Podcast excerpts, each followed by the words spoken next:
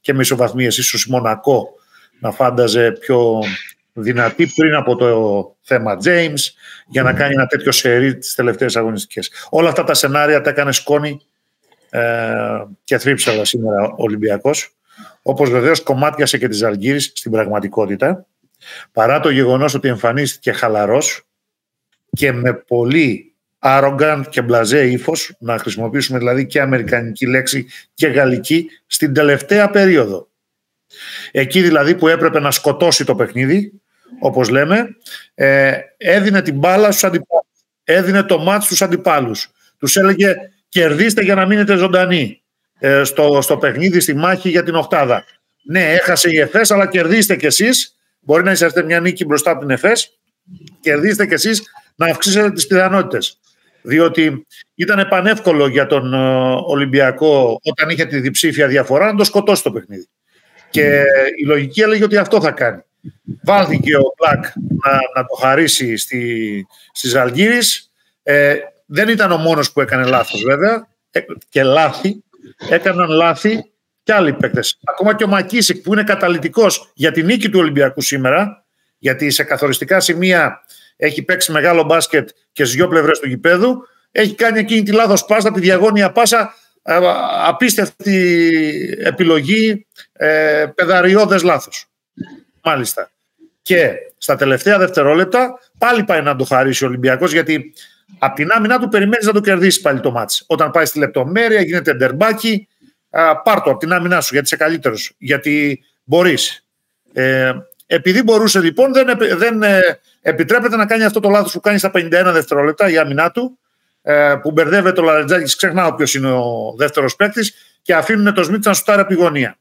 Το, το πλάνο το τηλεοπτικό έπιασε κάποια στιγμή, λίγο αργότερα, μερικά δευτερόλεπτα αργότερα, και ενώ ο Ολυμπιακός είχε κερδίσει τις βολές ε, με το Μακίσικ, να λέει ο, ο Μπατζόκας στο Λαρετζάκη γιατί άργησε να πάει στη γωνία και έδωσε το σουτ στο Σμιτ.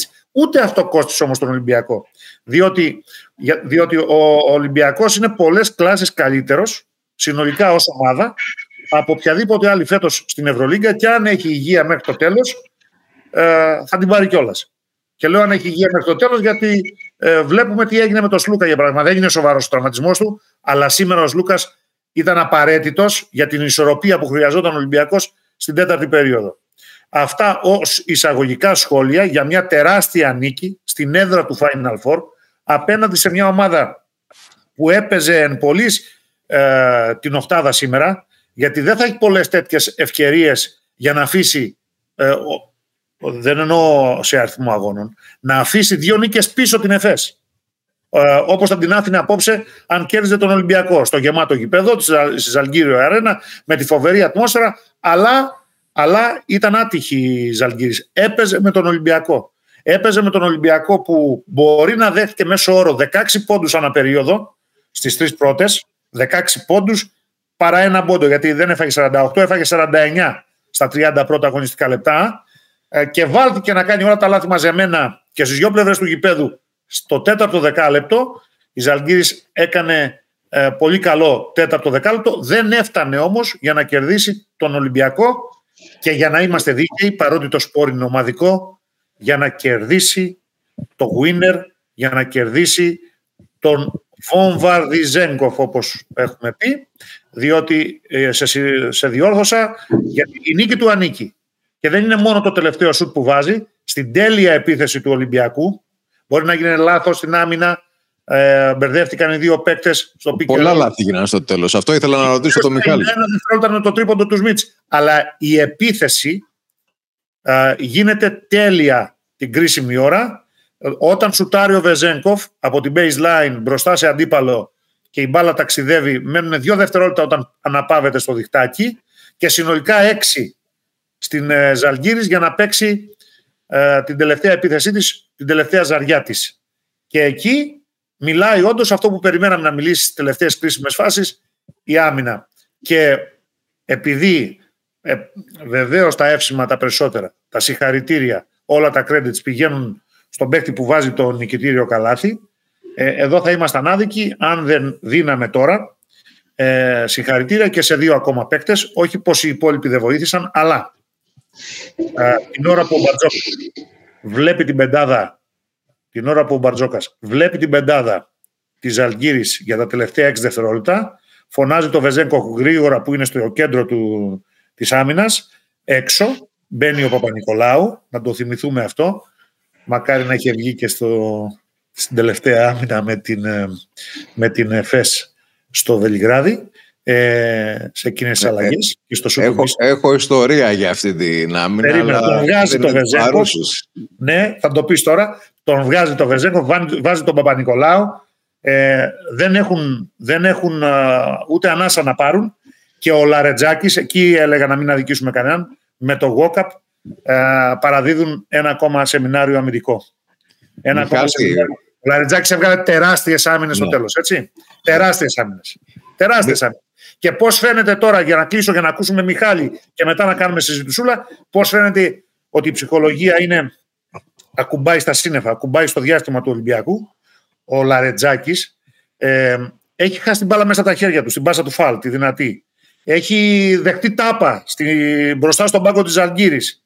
Αλλά στην άμυνα είναι εκεί. Δεν είναι δηλαδή παίκτης που θα έχει ψυχολογία μόνο επειδή θα βάλει το σουτ μπροστά, που λέω εγώ χτύπημα της κόμπρας. Βγάζει τεράστιες άμυνες. Και ο Γόκαπ το ίδιο. Έχει χάσει ένα σουτ νωρίτερα, αλλά κανενός από τους παίκτες του Ολυμπιακού τα πόδια δεν κόβονται ούτε σε τέτοιες έδρες. Και ξαναλέω, στην έδρα του Final Four ήταν μια πρόβα Final Four απόψε για τον Ολυμπιακό που έχει, που έχει εκτός όλων των άλλων ένα τεράστιο ρεκόρ στην ιστορία της Ευρωλίγκας. Για πρώτη φορά στην ιστορία του Ολυμπιακός 10 διπλά. 10 διπλά. Και ο Φαλ, για παράδειγμα, ε, κάνει κι άλλο ρεκόρ. Ε, έχει, έχει 7 assist. Δεν θυμάμαι άλλοτε να έχει 7 assist. Όχι, όχι, είναι προσωπικό ρεκόρ για την Ευρωλίγκα. 7 assist, 10 διπλά, 10 εκτός έδρας νίκες, τεράστιες νίκες του Ολυμπιακού φέτος και δεν έχει τελειώσει ακόμη. Και βεβαίως πρόκληση από τόσο νωρίς και για μένα ουσιαστικά απόψε παίρνει και το πλεονέκτημα της έδρας και τώρα μόνο θα κοιτάζει, αλλά δεν πρέπει να κοιτάζει με ύφος ε, μπλαζέ, την έκτη, την έβδομη, την όγδοη θέση και να ρεμβάζει. Να ρεμβάζει στα, στα ενδιάμεσα, όχι στη διάρκεια των αγώνων. Αυτά ναι. και πάμε τώρα. Και Μιχάλη, πάμε. ρέμβαζε ο Ολυμπιακός την τελευταία περίοδο του κόπηκαν λίγο τα πόδια λόγω της έδρας ή απλά ήταν μπλάζε; Κοίταξε, το πιο επικίνδυνο σημείο του παιχνιδιού για όσους έχουν δει λίγο τη Ζαλγκύρη ήταν όταν ο Ολυμπιακός ε, προηγήθηκε με 14 πόντους, γιατί ήταν αρκετά νωρίς για να πεις ότι τελείωσε το παιχνίδι και αρκετά μεγάλη η διαφορά για να χαλαρώσει. Επειδή το συνηθίζει, με βάση την εικόνα που είχε το μάτς ε, μέχρι εκείνη τη στιγμή. Ε, η Ζαλγκύρης είναι μια ομάδα που δεν χάνει την υπομονή της. βρίσκεται πίσω στο σκορ αρκετά συχνά με μεγάλες διαφορές, όμως έχει έναν τρόπο να μένει κοντά ε, επειδή πηγαίνει πολύ στο επιθετικό rebound, επειδή είναι πολύ επιθετική ομάδα, μπορεί γρήγορα να κατεβάσει τη διαφορά και να μείνει ως το τέλος και να χτυπήσει να το πάρει. Δηλαδή, κάνει κάποια χτυπήματα κόμπρας που λέει ο Βαγγέλης, ε, η Ζαλγκύρης, όπως κάνει ο Λαριτζάκης, ο οποίος ο Λαριτζάκης, ε, όπως σωστά ανέφερε ο Βαγγέλης, ε, δεν ήταν μόνο που έχασε την μπάλα, ήταν γενικά, δεν ήταν σε καλή κατάσταση στο τέλος δεν, δεν είχε συγκέντρωση, δεν είχε σιγουριά. Του φύγε δύο φορές η μπάλα. Μία ήταν η κατοχή, έμεινε για τον Ολυμπιακό, αλλά έβλεπες ότι δεν ήταν ο Λαριτζάκης που έχουμε συνηθίσει στα, στο, στο κλείσιμο ενός αγώνα που είναι αποφασιστικός κτλ. Παρ' όλα αυτά, ε, έβγαλε μαζί με τον Βεζέγκοφ την άμυνα στον Ουλανόβα στη μία και στη συνέχεια βγήκε και η δεύτερη όταν πια ο Βεζέγκοφ είχε σκοράρει. Ε, πολύ μεγάλη. Ήταν η άμυνα του αγώνα αυτή. Εκείνος από πίσω ο Βεζέγκοφ στη βοήθεια. Ε, και πράγματι αυτό που, που φαίνεται με τον Ολυμπιακό είναι ότι πλέον και σε κλειστά παιχνίδια και χωρίς τον Κώστας Σλούκα, ένας παίκτης που έλειψε σήμερα τη διαχείριση ε, του τελευταίου, της τελευταίας περίοδου, που εκεί ο Ολυμπιακός χρειαζόταν πιο καθαρό μυαλό και δεν το είχε σε πολλές φάσεις. Ε, όμως βρήκε έναν playmaker στη ρακέτα, τον ε, Φαλ, που έχει κάνει ένα τεράστιο παιχνίδι. Μπορεί ο Βεζέγκοφ να έχει γράψει 23 πόντους. Μπορεί ο Μακίσικ να ήταν ε, ουσιαστικά εκείνος που άλλαξε την εικόνα στο πρώτο ημίχρονο. Ε, αλλά ο Μουσταφά ήταν ε, πραγματικά μία μόνιμη πηγή δημιουργίας και μοίρασε απλόχερα πόντους σε κρίσιμα σημεία. Σκόραρε και ο ίδιος λιγότερο, αλλά έβαλε ένα-δύο κρίσιμα καλάθια. και νομίζω ότι του ανήκει μεγάλο ε, μερίδιο από το σημερινό αποτέλεσμα. Ο Ολυμπιακός είναι πλέον πολύ δύσκολο. Είναι μια ομάδα που είναι πολύ δύσκολο να την κερδίσεις, ακόμα και όταν ε, το μάτς ε, πηγαίνει ε, κόντρα στη ροή. Ε, δηλαδή, όταν σου γυρίσει από τους 14 πόντους σε τέτοιο γήπεδο, σε εκείνο το χρονικό σημείο, λογική λέει ότι θα το χάσεις. Όμως ε, δείχνει αυτή η ομάδα ότι προοδεύει, ότι βελτιώνει ε, κομμάτια και συνθήκες οι οποίες ε, τις είχαν κοστίσει μέσα στη χρονιά και αυτό είναι ό,τι πιο σημαντικό διότι από εδώ και πέρα, και δεν μιλάω για, την, ε, για το φινάλι της κανονικής περίοδου, περιμένουμε να δούμε περισσότερα κλειστά μάτς. Παρό, παρά μάτς που θα τα καθαρίσει ο Ολυμπιακός τσασίφουνας με ένα πρώτο δεκάλεπτο ξέρεις, που θα κάνει double score και μετά ε, θα έχουν ψυχολογία και αυτοπίθηση όλοι. Περιμένουμε να δούμε μάτς δύσκολα ε, τέτοιας ε, εξέλιξης. Ε, νομίζω ότι ναι, το πλεονέκτημα έδρας πλέον ε, είναι σχεδόν αδύνατο να το χάσεις με βάση και το πρόγραμμα που έχει και την εικόνα που μας έχει δείξει και τη σοβαρότητα όλο το, το χρόνο. Ε, και από εκεί και πέρα η μάχη για την οχτάδα παραμένει πολύ και για, το, για τον αντίπαλο ουσιαστικά που θα έρθει στον δρόμο του. Είναι ακόμα πάρα πολύ ρεστά τα πράγματα.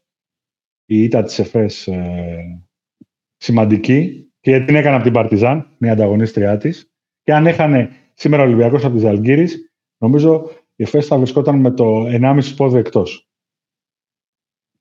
Ναι, λοιπόν, Αλλά αυτό θα συζητήσουμε και στην πορεία, ναι. Λοιπόν, Ναι, πολύ όχι, γρήγορα νο- να νομίζω, πούμε. ότι, νομίζω ότι έτσι, έτσι όπως εξελίχθηκαν τα αποτελέσματα μέχρι τώρα, γιατί είναι μια βραδιά με 7 μάτς, αυτός που την έχει πατήσει περισσότερο από όλους είναι η Virtus, η οποία πια είναι στο 13-16. Την υπολόγιζες, Άρη. Ε; Την υπο- ε, δεν μπορούσα να μην την υπολογίζω. Και Κακός, νομίζω βέβαια, ότι. κακός, αλλά τι να σου κάνω. Όχι, νο- νομίζω ότι. Όπως- πρόσεξε. η- Όπως η και Vir- τον Ερυθρό Αστέρα. Ο Βαγγέλης έχει τελειώσει κάνα, κάνα Ναι, 20 αυτούς. Πολύ Αυτοί καιρό. δεν ναι. υπάρχουν, δεν υπάρχουν, δεν υπάρχουν. Όχι, Για- κοίτα. Είναι αλήθεια, δεν υπάρχουν. Ο, ο, ο Ερυθρός Αστέρας, αν Ναι. δεν την είχε πατήσει στο θέμα Καμπάτσο, θα Ναι. ήταν στα play-off. Δηλαδή Αυτό το πιστεύω. εντάξει. Με το, πάω μαζί σου. Δεν το Πάω μαζί συζητάμε. Ναι, ναι. Από, από εκεί και πέρα, ε, η Virtus από όλες αυτές τις ομάδες και η Βαλένθια, αλλά ειδικά η Virtus γιατί έχει δώσει πολύ περισσότερα λεφτά. Δηλαδή η Βαλένθια τηρουμένων των αναλογιών φέτος έχει κάνει μια συντήρηση γιατί ψιλοξέρει ότι θα παίξει μια χρονιά στο γύρο Ναι. κάποια θα επιστρέψει. Η Virtus με τα λεφτά που έχει δώσει και με το κίνητρο που έχει, γιατί αν η Virtus μπει στα play-off, εξασφαλίζει παρουσία στην Ευρωλίγα του χρόνου κατευθείαν. Έχεις δίκιο.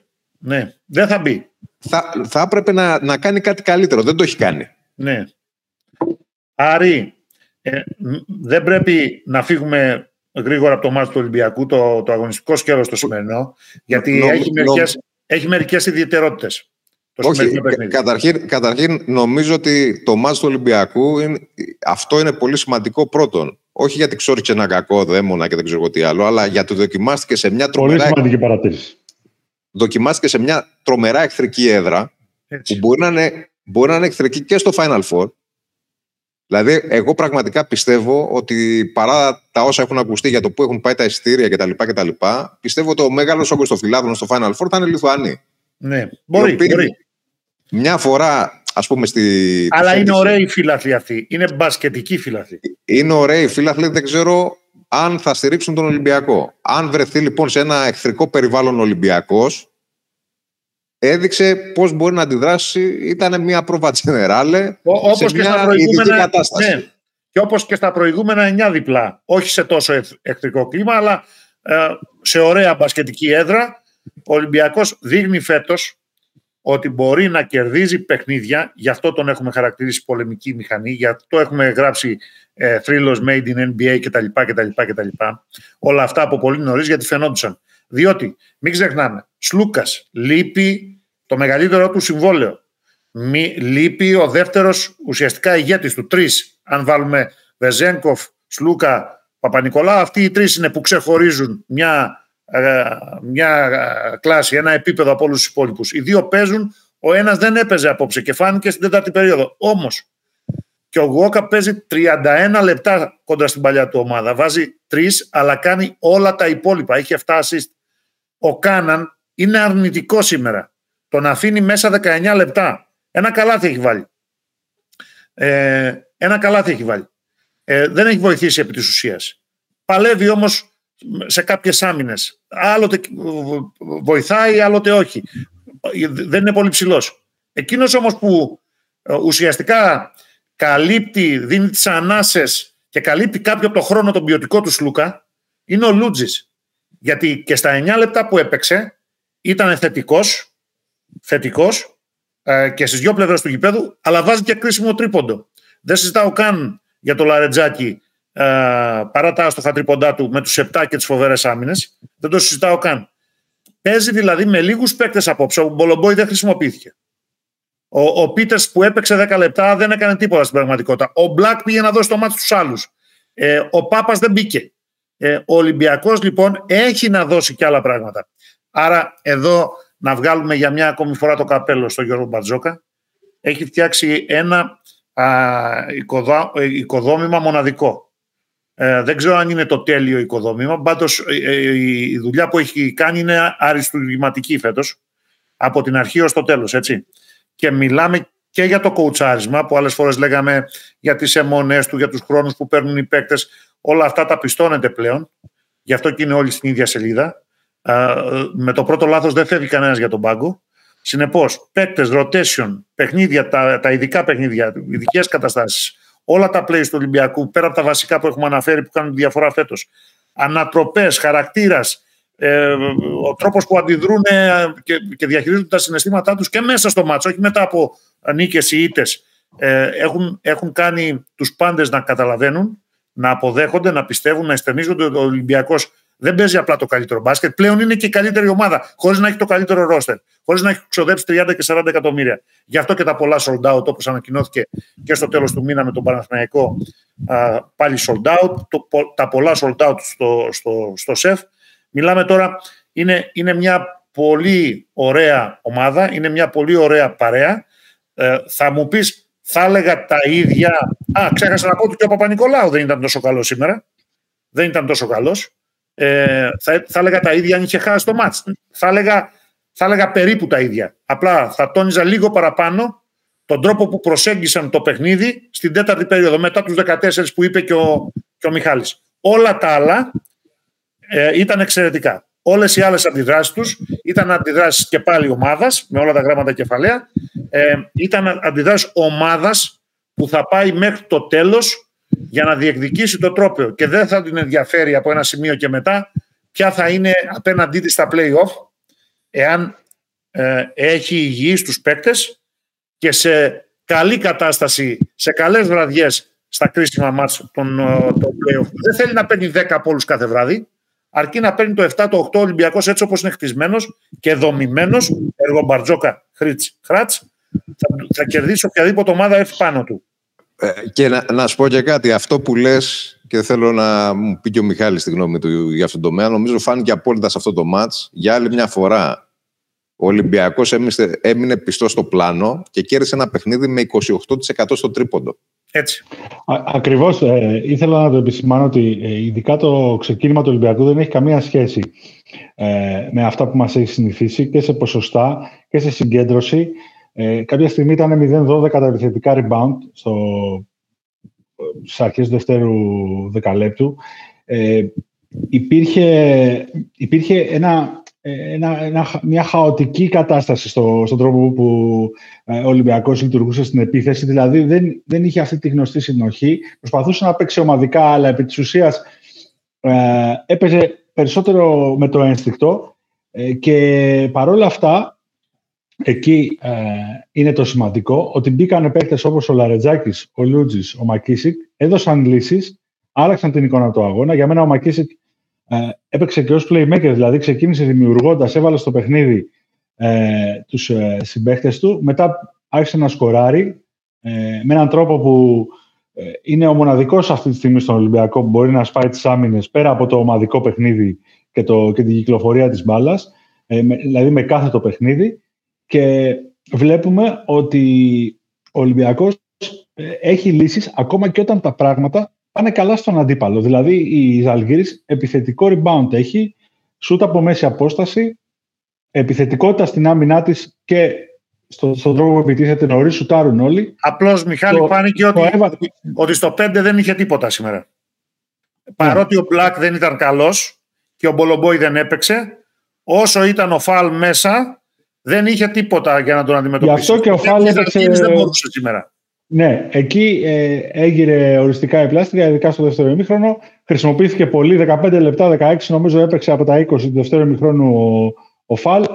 Δηλαδή, εκείνο το διάστημα, το πεντάλεπτο που μπήκε ο, ο Μπλακ και τα έκανε λίγο θάλασσα, ναι. ε, με το αντιαθλητικό, με το επιθετικό ε, και δεν είχε και καλά τελειώματα σήμερα. Ε, παρότι στο πρώτο ημίχρονο βοήθησε, η αλήθεια είναι στις αλλαγές να ανατρέψει λίγο ο Ολυμπιακός κατάσταση και να πάει, ε, να πάει μπροστά στο σκορ στην Ανάπαυλα. Ναι. Αλλά στο δεύτερο ο Πάλ ήταν μόνος του. Ήταν ναι. μόνος του την ώρα της τρικυμίας, δηλαδή δεν, ε, δεν ε, βοηθούσε. Έχεις, έχεις δίκιο. Απλώς να πούμε ότι το περιθώριο του Ολυμπιακού να παίξει ακόμα καλύτερα και απέναντι σε πιο δυνατές ομάδες είναι τεράστιο. Βέβαια. Βέβαια. Σήμερα ο Ολυμπιακός ε, έδειξε το, το χαρακτήρα το του. Με τόσο χαμηλό ναι. ποσοστό στα τρίποντα και με τρει-τέσσερι χωρίς τον Σλούκα σίγουρα και με άλλους τρει-τέσσερι με μειωμένη απόδοση, με, μάλλον όχι με τα δικά του στάνταρ που μας έχουν συνηθίσει απόδοσης, ε, βλέπεις πώς κυριαρχεί. Γιατί μην κοιτάζουμε μόνο την τελευταία περίοδο, θα μου πεις εκεί μένουν οι περισσότεροι γιατί όπως λέει και οι Αμερικανοί βάλει το τελευταίο δίλεπτο να δεις τι γίνεται στο μπάσκετ. Ναι, αλλά στο, στο μεγαλύτερο διάστημα του αγώνα ε, δεν αναφέρομαι στη διακύμανση του σκορ, δεν με νοιάζει η διακύμανση του σκορ. Λέω στο στυλ παιχνιδιού, στον τρόπο προσέγγισης του μάτς, στην εικόνα, τη μεγάλη εικόνα. Στα τρία δεκάλεπτα ο Ολυμπιακός είναι και πάλι κυρίαρχος. Δηλαδή αυτός επιβάλλει τον κανόνα. Και οι άλλοι ακολουθούν παρότι παίζουν στο γήπεδό τους με 20.000 κόσμο. Απλά είναι λίγο με διαφορετικό τρόπο από συνήθως. Από ό,τι συνήθως ε, είπε ο βοηθός του Τρινκέρ σε μια συνέντευξη ότι σχολίασε τον Ολυμπιακό ότι είναι η Βραζιλία του 70 ε, σε ένα συνεργάτη του. Με γκαρίτσα και τα λοιπά, ε. Σήμερα ήταν λίγο Αργεντινή του 86, δηλαδή ο Σάσα ήταν ο Διέγκο και οι ναι. υπόλοιποι έκαναν τη δουλειά τους, αλλά Νομίζω ήταν ε, ο νόμος του MVP σήμερα το μάτς, πάνω από οτιδήποτε άλλο. Και βεβαίως ο, ο Σάκος.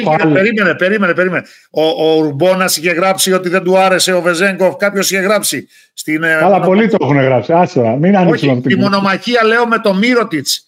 Εν ώψη ναι εν ώψη του αγώνα με τη Αλγύρη, κάτι είχε γράψει με αφορμή το match-up Βεζέγκοφ Μύρο στο στάδιο και φιλίας. Στην αρχή το έλεγε αυτό βέβαια. Στο ναι. τέλος έλεγε έβαλε τα μεγάλα σουτ, αλλά στην αρχή έλεγε δεν μπόρεσε να σταθεί στο ύψος του Μύρωτιτ. Ε, απόψε πιστεύω ότι θα έχει αλλάξει κατά κάποιο τρόπο την άποψή του. Λοιπόν, ναι. να πάμε λίγο και στον Παναθηναϊκό πριν επιστρέψουμε στον Ολυμπιακό και στον δώσε, δώσε εξέλιξη, δώσε εξέλιξη. Ο, Ολυμπια... ο Παναθηναϊκός αυτή τη στιγμή έτσι όπως εξελίσσεται το παιχνίδι λίγο πριν το φινάλε της πρώτης περίοδου χάνει με 26-20 από τη Βιλερμπάν.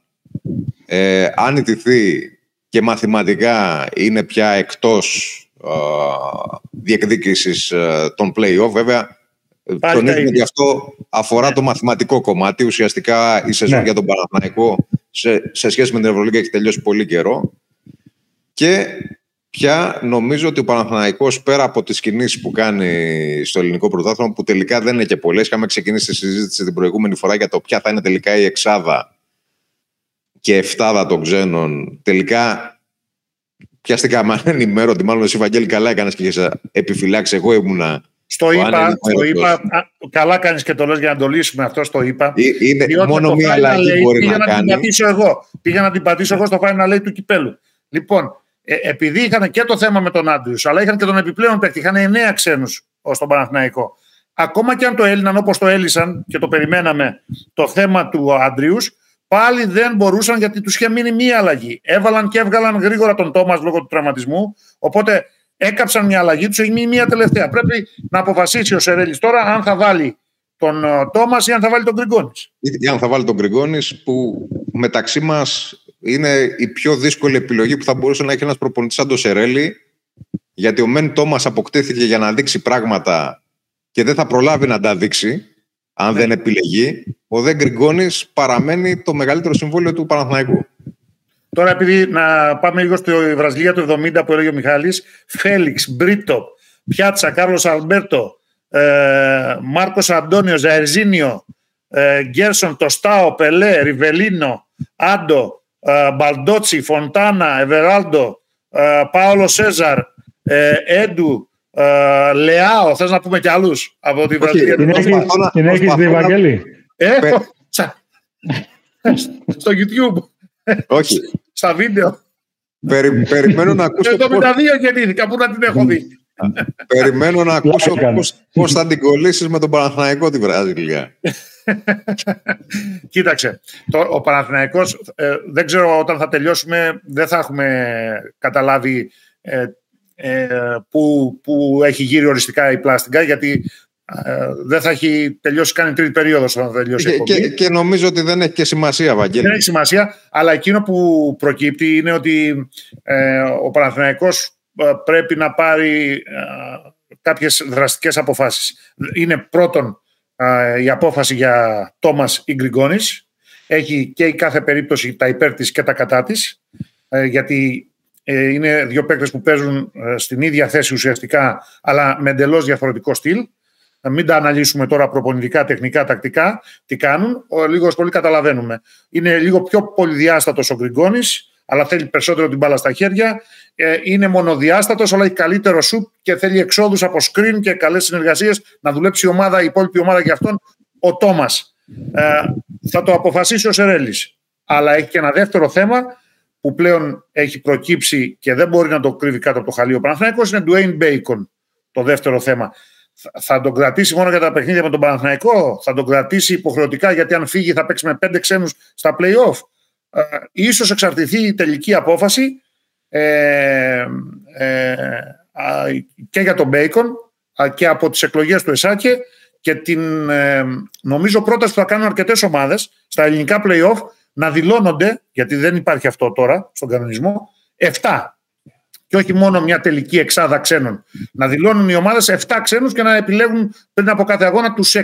Ό,τι ισχύει δηλαδή στην κανονική περίοδο του πρωταθλήματος. σω να παίξει ρόλο και αυτό. Οπότε θα περιμένουμε. Αυτέ είναι οι καυτές πατάτες του Παναθηναϊκού. Η επιλογή ανάμεσα σε Τόμας και Γκριγκόνης για την τελευταία αλλαγή και τι θα κάνει με τον Μπέικον αν δεν ε, τον αφήσει ε, και τον έχει μέχρι το τέλος της σεζόν για τη διεκδίκηση του πρωταθλήματος, πώς θα τον προσαρμόσει στο ομαδικό πνεύμα που έχει φέρει ο Σερέλης στο καλύτερο μπάσκετ που παίζει ο Παναθηναϊκός.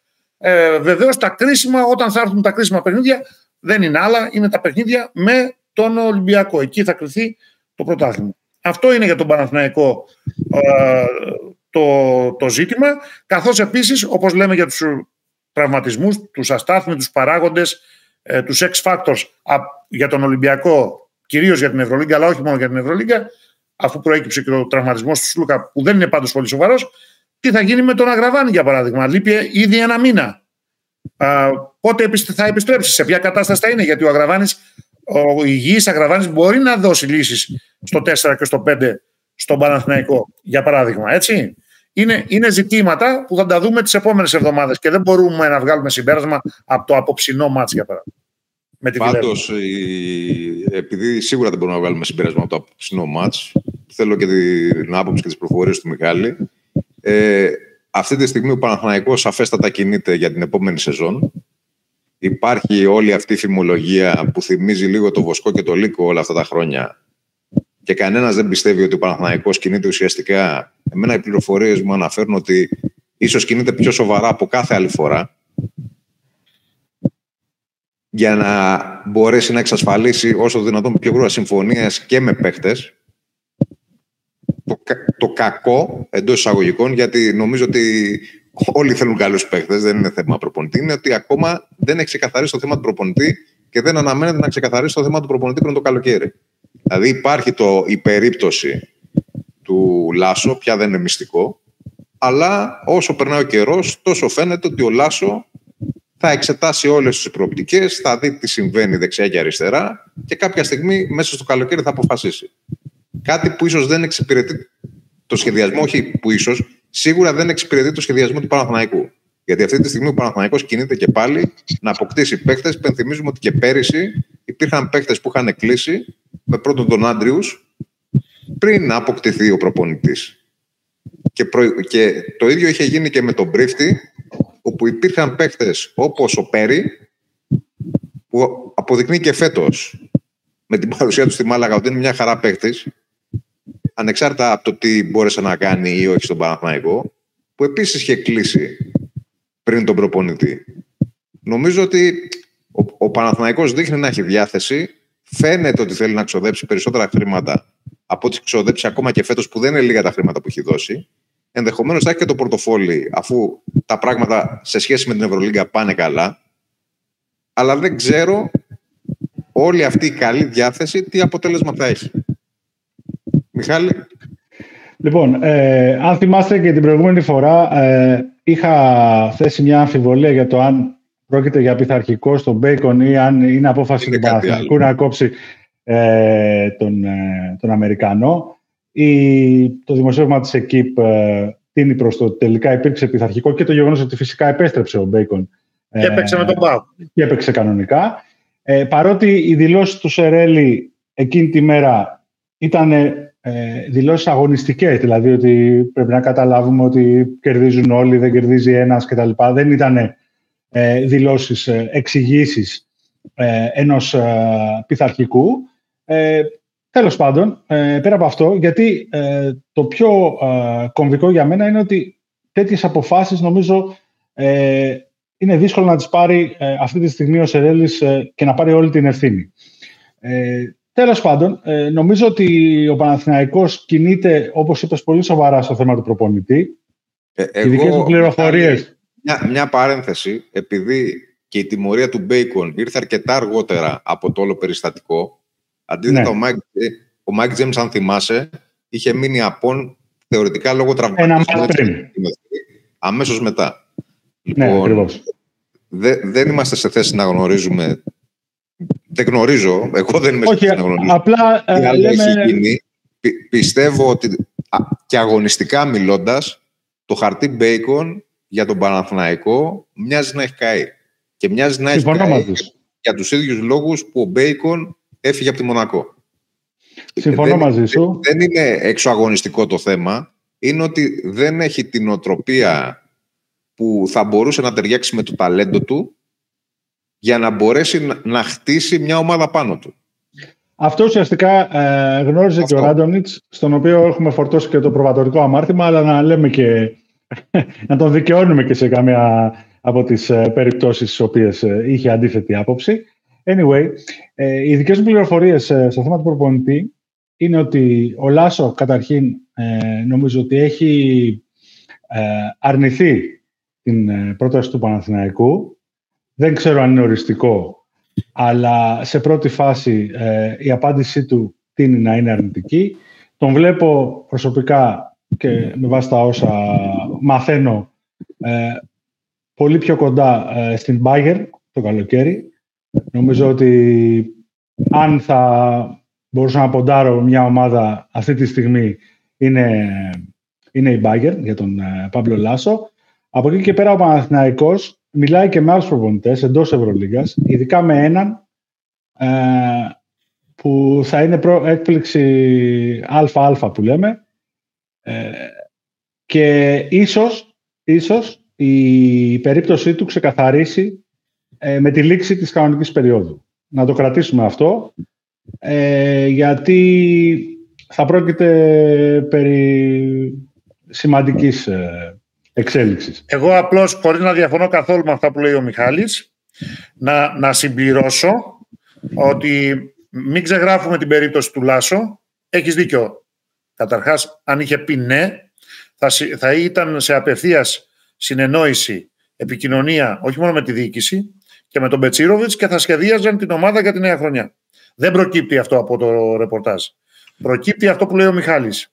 Άρα για τώρα δεν υπάρχει ζήτημα. Για το καλοκαίρι και εφόσον γίνει ο κύκλος των προπονητών που έχουμε πει, είναι φανερό ότι ο Αταμάν δεν θα μείνει στην ΕΦΕΣ εάν δεν μπουν ειδικά στα play-off. Δηλαδή, αν μπουν στα play-off και πέσουν αξιοπρεπώς ή πάνε στο Final Four, μπορεί και να μείνει ο Αταμάν. Ε, ε, είναι 50-50 το θέμα του Μεσίνα στο Μιλάνο. Ε, μάλλον έχει φύγει ήδη από τώρα ο Τρινκέρι από το Μόναχο. Ε, και δεν είναι μόνο αυτοί. Είναι και άλλοι πάγκοι που θα αλλάξουν. Και οι προπονητές. Είναι ο Σάρας, είναι ο Πασκουάλ. Είναι που έχει buyout, έχει συμβόλαιο. Ναι, ναι ο, ο Πασκουάλ μάλλον δεν θα συνεχίσει εφόσον η Ρωσία δεν θα έχει ομάδες και του χρόνου στην Ευρωλίγκα. Μιλάει με τη Ρεάλ, είναι γνωστό. Είναι Ούτε η... ο Μπράντοβιτ, ο Σάσα είναι σίγουρος για τη Μονακό. Πολύ σωστό. Για τη νέα χρονιά. Άρα είναι τρει-τέσσερι προορισμοί, τρει-τέσσερι πάγκοι που τους στέλνουν οι πρωτοκλασσάτοι προπονητές, να τους πω έτσι, της Ευρωλίγκας. Και ο Άρα της Βίρτους μπορεί να πάει σε αλλαγή. Επί, επειδή, ναι, ε, επειδή μιλάμε για μουσικές καρέκλες, ναι, εγώ έτσι. θεωρώ έτσι όπως εξελίσσονται τα πράγματα, ότι σε πολύ δύσκολη θέση βρίσκεται ο Αταμάν και ο Γιασκεβίτσιους. Ακριβώς. Α, τον ξέχασα αυτόν. Οπότε, οπότε, μετά το βίντεο που πήρανε, μετά το βίντεο Μιχάλη που θα είδαν με τη Βύση, θα είναι. Ναι, μα πρώτα απ' όλα, όταν βλέπει. Όταν, όταν βλέπεις ε, δημοσίευμα της Μούντο που επικαλείται πηγές της διοίκησης, δεν λέει τη δική της άποψη, έτσι, ναι. ε, ότι ε, ξέρω εγώ να κάνει κριτική στο Σάρας και λέει ότι δυσαρέσκεια στην ε, Βαρτσελώνα και δεν διαψεύδεται. Και μάλιστα είναι και ένα δημοσίευμα ανυπόγραφο με ό,τι αυτό συνεπάγεται, κάτι που δεν είναι συνηθισμένο, δεν το λέω για κακό, αλλά καταλαβαίνουμε καμιά φορά ότι κάποια πράγματα πώς μπορεί να, από πού μπορεί να βγαίνουν και με, με, τι, με τι σκοπό. Μιχάλη, ε, ακριβώς επειδή ήταν ανυπόγραφο και στην Ελμούντο Ντεπορτίβο, ναι. στην εφημερίδα... Είναι κάτι πολύ σπάνιο, γνωρίζεις. Το επίσημο, η πιο κοντινή εφημερίδα τέλος πάντων στην Παρσελώνα. Όχι, εμένα με βάζει σε σκέψη για το τι γίνεται και εσωτερικά στην Παρσελώνα. Ναι. Δηλαδή, σε, Αυτό εννοώ, έχει ότι παρατηρηθεί ένα, ε... ότι σε ένα κλαμπ που δεν υπάρχει ένας πρόεδρος που δεν αποφασίζει ένας, που υπάρχει επιτροπή, που υπάρχουν σύμβουλοι, που υπάρχουν, υπάρχουν μέλη, υπάρχουν τάσεις πολύ περίεργες ενίοτε. Και παρότι Ακριβώς. δεν υπήρχε επίσημη διάψευση, γιατί δεν υπήρχε και τίποτα να διαψευστεί, αμέσως η επίσημη Μπαρσελόνα δικαιολόγησε απόλυτα το Γιασκεβίτσιους. Λέγοντας ότι ήταν το βραδινό του ρεπό και είχε πάρει όλο το προπονητικό team μαζί. Ναι, μα όντως έτσι έγινε. Ναι, δεν είναι δηλαδή, ότι του τους είπε πηγαίνετε για ύπνο και βγήκε μόνος του. Θέλω να πω δηλαδή ότι στο τέλος ο Γιασκεβίτσιος δεν θα πληρώσει τα μπουζούκια, θα πληρώσει το γεγονός ότι με ένα τεράστιο budget και με πολύ συγκεκριμένους στόχους το μόνο του αποτέλεσμα εν τέλει θα είναι ένα πρωτάθλημα Ισπανίας που είχε μέσα και τον Πάο Γκαζόλα στο ρόστερ. Και κυρίως είναι η εικόνα που προβληματίζει και το γεγονός ότι οι παίχτες, τα είπαμε και την προηγούμενη φορά, ε, πραγματικά μεγάλης αξίας και δυνατοτήτων και με μεγάλο εύρος ε, ταλέντου ε, φαίνεται να μην αξιοποιούνται ε, στο μέγιστο βαθμό. Λοιπόν, παιδιά, βλέπω... Όλα αυτά θα τα βρούμε. Ναι. Αλλά είναι νωρίς ακόμα και όπως καταλαβαίνουμε μπορεί να γίνει ένα ντόμινο το οποίο να αλλάξει ε, τις, ε, αυτά που γνωρίζουμε τώρα. Συμφωνώ με αυτό που λέει ο Μιχάλης που δεν πολύ ακούγεται ακόμα αλλά το έχω ακούσει και εγώ αρκετές φορές, δεν το πιστεύω λόγω της βαρύτητας του ονόματος αλλά όντως μετά τους δύο πάκους που είναι προφανείς που εκεί πληρώνεις την τριβή των χρόνων και τα αποτελέσματα δηλαδή την ΕΦΕΣ και την Παρσελώνα ο επόμενος που είναι πολύ πιθανό να αλλάξει η ομάδα μοιάζει να είναι ο Σκαριόλο, εκεί που δεν το περιμένει Για, για τον Τρινκέρι είναι μια ιδιάζουσα κατάσταση, γιατί ο Τρινκέρι υπό άλλες συνθήκες θα είχε ήδη φύγει. Ο Τρινκέρι μπορεί να πάει να βρεθεί στη Βίρτου. εννοείται. Εννοείται, Και στις δύο Ιταλικές ομάδες. Ιταλός άλλωστε. Απλά, ναι, αυτή τη στιγμή εγώ κατέθεσα ότι αυτή τη στιγμή που μιλάμε τουλάχιστον, ε, ο Λάσο βρίσκεται πιο κοντά σύμφωνα με τις δικές πληροφορίες στην Bayern. Ε, αυτήν θα έδινα σαν φαβορή ε, για την επόμενη ομάδα του.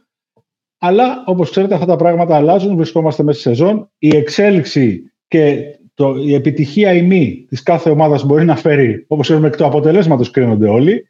Έτσι. Ή τέλος πάντων, κάποιοι από τους πάγκους θα κρυθούν από το αποτέλεσμα. Οπότε ας περιμένουμε. Λέμε λοιπόν, ό,τι λοιπόν, γνωρίζουμε. Πριν λοιπόν, κλείσουμε, βλέποντας τα αποτελέσματα, μπορεί ναι. απόψε να επιβεβαιωθούμε ε, στο τέλος της βραδιάς και στο θέμα του κλειδώματος, ουσιαστικά πάντα, όχι μαθηματικά, του πλεονεκτήματος από την πλευρά του Ολυμπιακού μετά το τεράστιο διπλό ε, και με τον τρόπο που ήρθε και με την απουσία του Σλούκα και, και, και, και όλα όσα είπαμε μέσα στο Κάουνας. Διότι η Μονακό μπορεί να νίκησε την, ε, την Virtus με 81-68. η, η Μακάμπη λογικά θα το πάρει το μάτς ε, έχει ένα έχει πολλά σκαμπανεβάσματα αυτό το μάτς, ναι. Ναι, έχει, έχει, αλλά λογικά το πάρει πιστεύω με την Μπασκόνια. Εκεί δεν περιμέναμε κάτι φοβερό. Εκείνο που δεν ξέρουμε και ενώ θα έχουμε κλείσει είναι τι θα γίνει στο Βαλένθια Φενέρ. Γιατί αν το πάρει το ματς η Βαλένθια, είναι το ένα κρατούμενο το απόψινό, ε, όχι απλώς κλειδώνει το πλεονέκτημα, μπορεί να κλειδώσει και η πρώτη θέση του Ολυμπιακού. Ε, μην κάνω μεγαλύτερη ανάλυση, έχει σχέση με το πρόγραμμα των αγώνων και το συνδυάζω αυτό με το Real Μιλάνο που είναι ντέρμπι. Είναι και τα δύο μάτς είναι στον πόντο. 43-42 ε, η Βαλένθια με τη Φενέρ και 42-40 η Real με το, με το Μιλάνο. Τώρα ξεκίνησε, τώρα ξεκίνησε η τρίτη περίοδος. Η Φενέρ πέρασε μπροστά 43-45 ε, και βλέπω την, δηλαδή την άμεση εξέλιξη. 42-40 όπως λες Μιχάλη το Real Μιλάνο αλλά, αλλά εάν λέω τώρα γίνει μια έκπληξη στο Real Μιλάνο δεν είναι απλώς πλεονέκτημα για τον Ολυμπιακό είναι και πρώτη θέση κατά πάσα πιθανότητα και βεβαίως να πούμε ότι ο Παναθηναϊκός παίζει καλά όσο, το, όσο μπορούσα να ρίχνω ματιές έτσι δεν είναι ότι προηγείται με μια μικρή διαφορά 7 πόντων είναι ότι παίζει καλά με τη Βιλερμπάν. Αυτό που λέγαμε. Το σκόρ είναι 36-29 και για να ολοκληρώσουμε, επειδή σου αρέσει το θέμα του πλεονέκτηματος έδρας, ναι. πάμε, πάμε στο πρόγραμμα ουσιαστικά. Πάμε, το, ναι. Το πλεονέκτημα έδρας περνάει από το Βελιγράδι. Για, για τον Ολυμπιακό λες. Για τον Ολυμπιακό και για όλους. Ο Ολυμπιακός παίζει εκτός έδρας στην επόμενη αγωνιστική με την Παρτιζάν. Μετά η Παρτιζάν υποδέχεται την Παρσελώνα. Μετά υποδέχεται τη Ρεάλ Μαδρίτη. Και στο ναι. τέλος πάει και παίζει εκτός τη Μονακό. Τελευταία ναι, αγωνιστική έχει στον Παναθηναϊκό. Πες τα όλα όμως. Όντως περνάει από το Βελιγράδι, ειδικά για την περίπτωση του Ολυμπιακού, γιατί μπορεί να βρει και αδιάφορο. Έχει να πάει δύο φορές. Μπορεί να βρει αδιάφορο τον Ερυθρό Αστέρα. Άρα ναι, να, μην κάνει, να μην κάνει μετά το σημερινό διπλό α, άλλο, α, να, να μην κάνει απλά μόνο εντός έδρας νίκες, αλλά να κάνει ένα ακόμη διπλό μέσα στο Βελιγράδι, α, όχι με την Παρτιζάν, με τον Ερυθρό Αστέρα που μπορεί να είναι αδιάφορος και να πάει στις 24 ή και στις 25 νίκες. Και πλεονέκτημα. Okay. Και ε, εγώ, στο, εγώ στο λέω πολύ απλά γιατί αυτή τη στιγμή η Παρτιζάν ναι. με τα τρία εντός έδρας που έχει με Ολυμπιακό. Άκουσα και έχεις δίκιο σε αυτό. Διάβασε όμως και το πρόγραμμα του Ολυμπιακού. Όχι, όχι. Άλλο θέλω να σου πω. στον Ολυμπιακό. Πολύ ναι. ζωτική σημασία στη νίκη της. Γιατί είναι πολύ δύσκολο ναι. το πρόγραμμά της. Και μπορεί θεωρητικά, αν καταφέρει και κάνει ένα ντεμαράζ απίστευτο, μέχρι και κλέβει το πλεονέκτημα έδρας από τη Μονακό.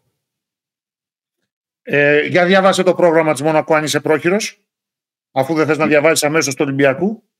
Η Διάβασε το πρόγραμμα της Μονακό. Η Μονακό... Η, Μονα... η Μονακό λοιπόν έχει να παίξει πέρα από το ότι υποδέχεται την uh, Παρτιζάν, υποδέχεται τη Βαλένθια την επόμενη αγωνιστική. Μετά πάει στο Κάουνας. Το μόνο εύκολο παιχνίδι που έχει είναι το εκτός με την Bayern και τελευταία Ένα. αγωνιστική και στην τελευταία αγωνιστική στην Κωνσταντινούπολη με την ΕΦΕΣ.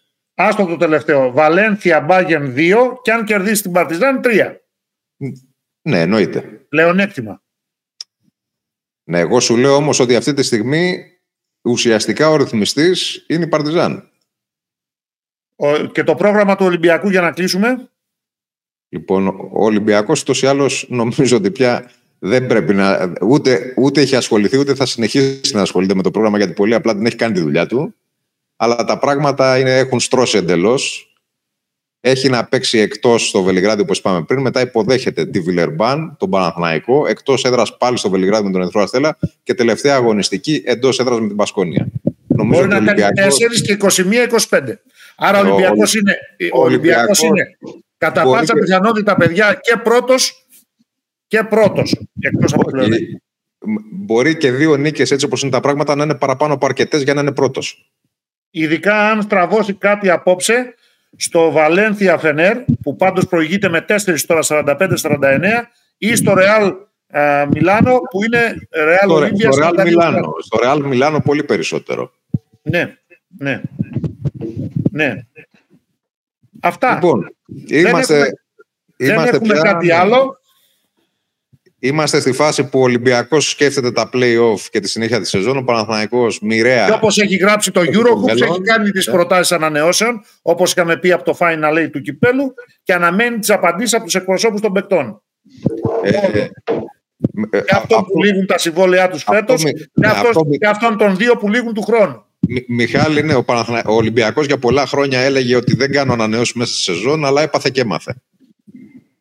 Η αλήθεια είναι ότι έχει αλλάξει τακτική τελευταία για παίκτες οι οποίοι αντιλαμβάνεται ε, ότι είναι και δισεύρετοι και ότι έχουν πραγματικά ε, συνδεθεί με τον οργανισμό, όχι απλά είναι καλοί παίκτες.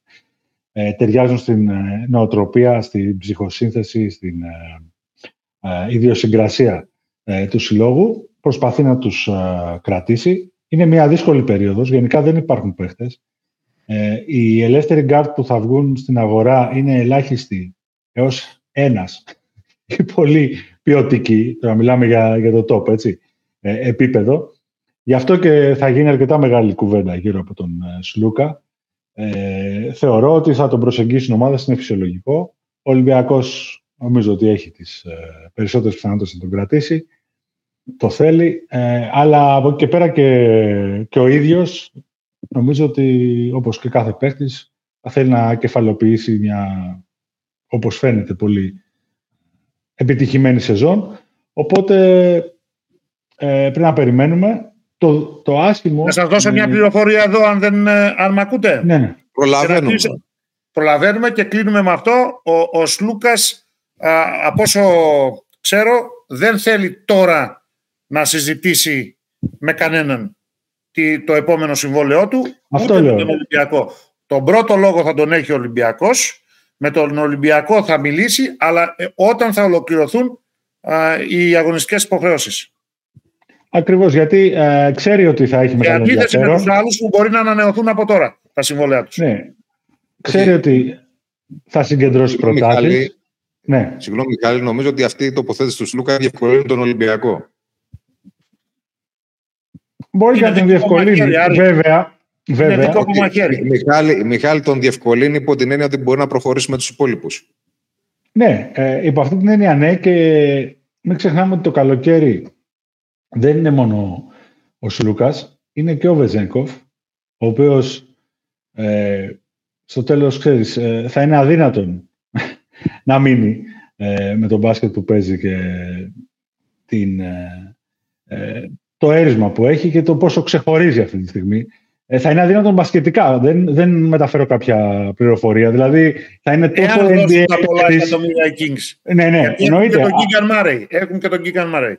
Αυτό που λέω, για να μην παρεξηγηθεί, είναι μπασκετικό. Δηλαδή θα είναι τόσο μπασκετικά παίχτη στο NBA που ε, πιστεύω θα το βλέπουν όλοι και θα το δουν και οι Kings κάποια στιγμή. Μιχάλη, ε, νομίζω ότι το σενάριο, επειδή το βλέπουν σίγουρα οι Kings και έχουν και άνθρωπος στην Ελλάδα ναι. μόνιμο οι Kings, δεν είναι και κανένα μυστικό ας πούμε, φοβερό αυτό. Το τι κάνει ο Βεζέγκοφ. Νομίζω ότι το ιδανικό σενάριο και για τον Βεζέγκοφ και για τον Ολυμπιακό θα είναι να πάρει ο Ολυμπιακός στην Ευρωλίγκα και ο Βεζέγκοφ να μην καθυστερήσει άλλο, να πάει στο NBA, να χωρίσει αυτό... να πάρει Έχω... out, θα, στερηθεί, θα τον στερηθεί αγωνιστικά, αλλά δεν μπορεί και να του κόψει το δρόμο. Έχω λοιπόν, καταδείξει να το κάνω copy paste. Σας αφήνω εδώ. Σας, αφήνω. Ότι να χαρούμε το, για τους Ολυμπιακούς, τους φίλους του Ολυμπιακού, να χαρούν τη φετινή σεζόν που είναι φανταστική για την ομάδα τους, γιατί δεν ξέρεις πώς έρχονται τα πράγματα.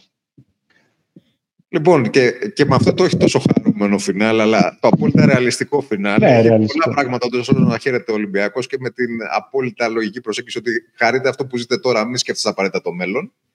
Πρέπει να κλείσουμε. Καλό βράδυ, παιδιά. Καλό βράδυ. Βαγγέλη, καλό βράδυ. Καλό βράδυ, καλό βράδυ.